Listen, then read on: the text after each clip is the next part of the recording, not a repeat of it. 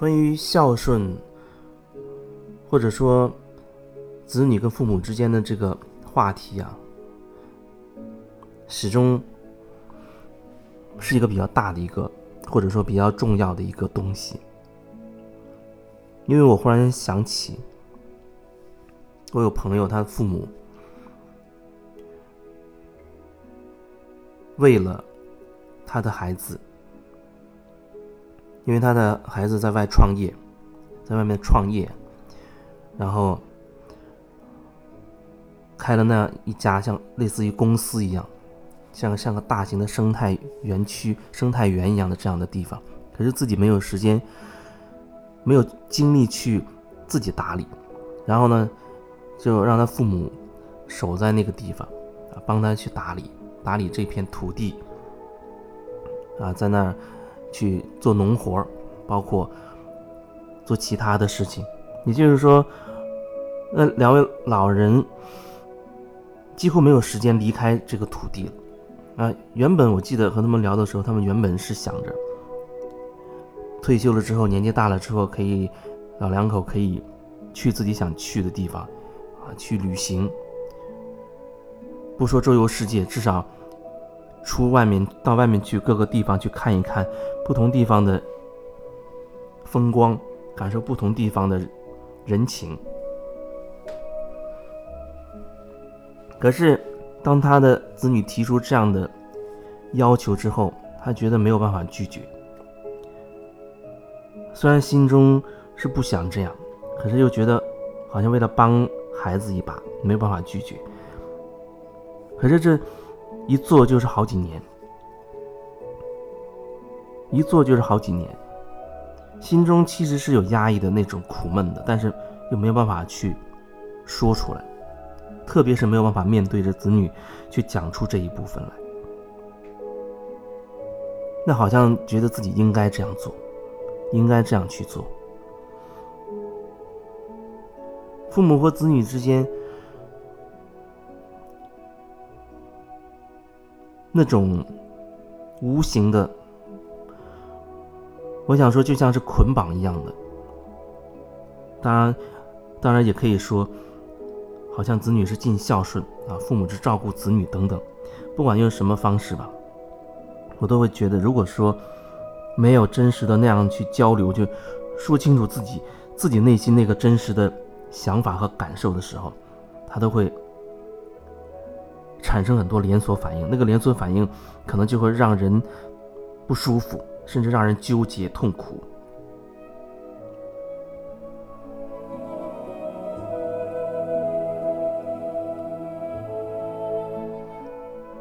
学会拒绝，我觉得是很重要的。学会拒绝，这拒绝我当然会说，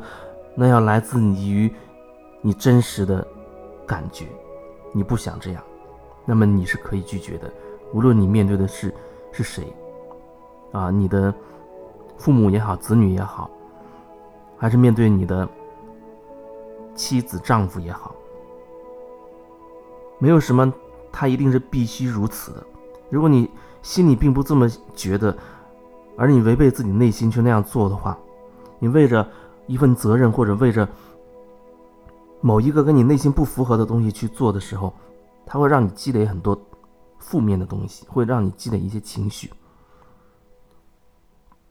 不断的这样积累之后，它终将会在一个点上会会爆发。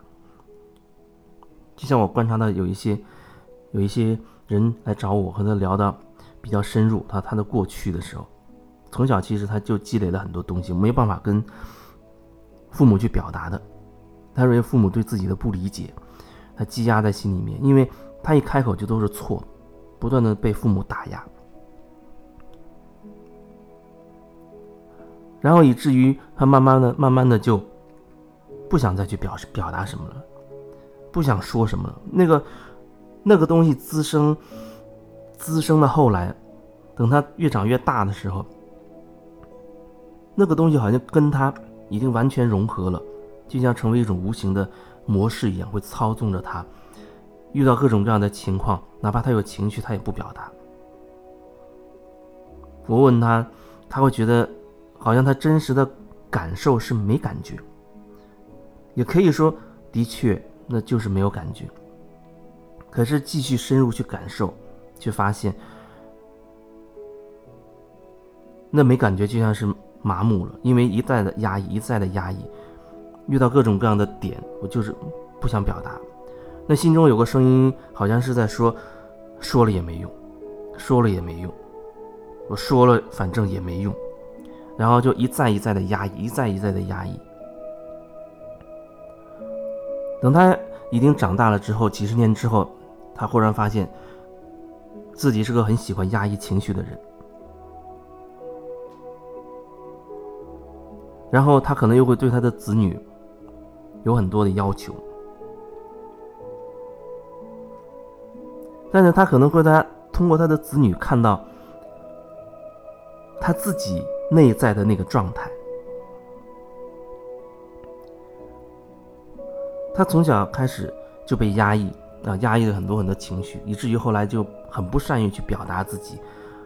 更善于的是压抑自己，把情绪压下来。但是他的子女看起来就是相反，好像经常会容易容易变成一触即发。那个情绪一点就爆的那种状态，那个感觉就像那个子女正在呈现这个家长他内在的压抑的那个情绪，你压住了，但是他因为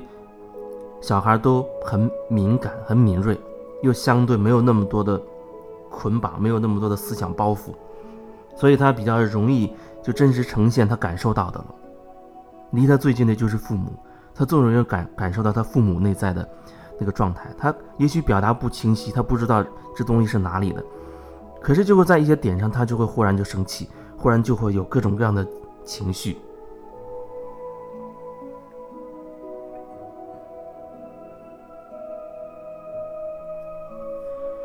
如果说家长没有意识到，那孩子可能是在演绎他自己内心压抑的那部分的时候，他可能就会开始打压那个孩子，可能就会告诉他不该这样做，不该那样做，啊，在外人面前要讲合适的话，啊，要有要有做事要有规矩，等等等等。也许他不断的这样打压之后，那小孩他真的慢慢的就开始所谓的变乖了，变乖了。可是隐约可以感受到那小孩他内在的声音。反正我说了也没有用，那我就不说好了。他已经开始慢慢的、成功的吸收了那父母从小到大传承过来的那个模式。反正我说什么也没有用，那我就不说了。反正我说了也没有用，那我就不说了。那慢慢慢慢的那个孩子在长大了之后，他真的就会变成父母的那个样子，哪怕他看起来很叛逆，看起来好像他一定要跟父母那个言行、那个那个思维模式他要不一样，那是一种反抗他父母的那种状态。可是恰恰用这种抗拒的方式，更好的传承了他父母的。那个模式，用抗拒的方式，更好的传承了父母的那一套。看起来好像啊，我不要做他们那个样子。对我来说，我自己也深有体会。比如说，我从小到大一直会对我父亲有意见啊，我觉得我不能变成他那个样子。我一定不要变成他那个样子。可是慢慢慢慢的，忽然有一天，我很震惊的想到，意识到，哎，我怎么就变成了他那个样子呢？我所有当时讨厌他身上那些点，在我身上都复制成功了。那是在我走上这条路之后的一些时候，忽然。发现的，我只能说还好，我发现的早，很幸运，我发现的早。这不是说我要变成他的样子，或者我一定不要变成他的样子的。我说的不是这个这一件事，我说的是，你可以很好的活出你自己想要的那个样子。虽然有时候这可能会很难，但是它是值得的，而且它是可行的。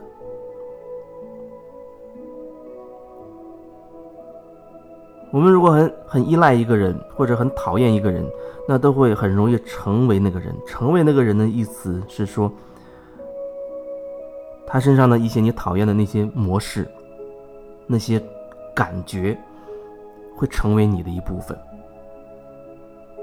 可能你们面对事情处理的方式可能还是会不一样，可是那背后的那种感觉是一样的，你能理解吗？背后的那种感觉是一样的。那只有你真的有很深的觉察，可以看清这一点，看清这一点，你才可以慢慢的调整自己啊，让自己越来越可以凝聚回来，真的做自己，真的做自己。一点一点收回命运的主导权，不然无论是你依赖于别人，还是你讨厌那个人，都等同于你把你自己命运的主导权交给了这个人。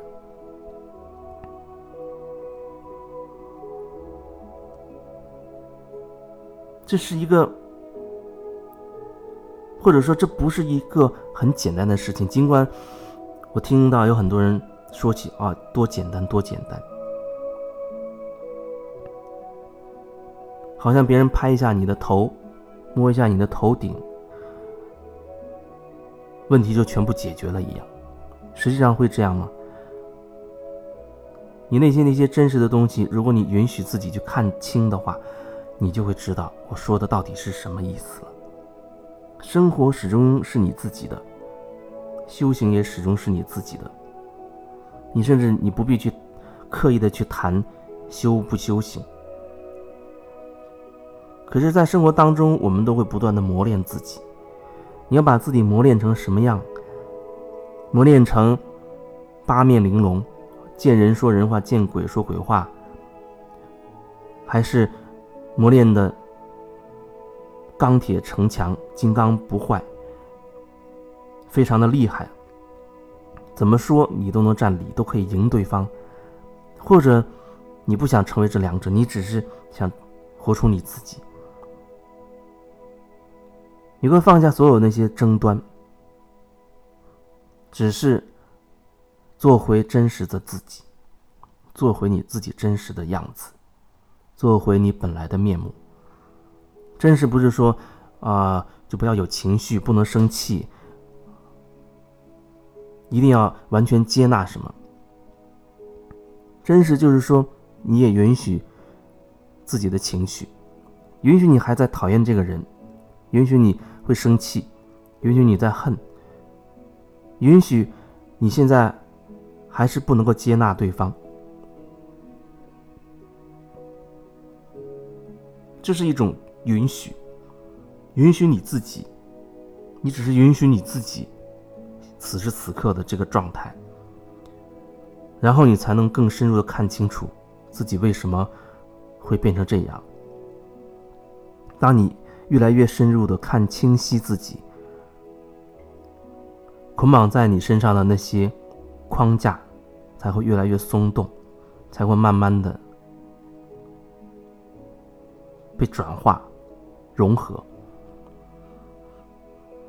你才会觉得可以越来越自由自在的生活。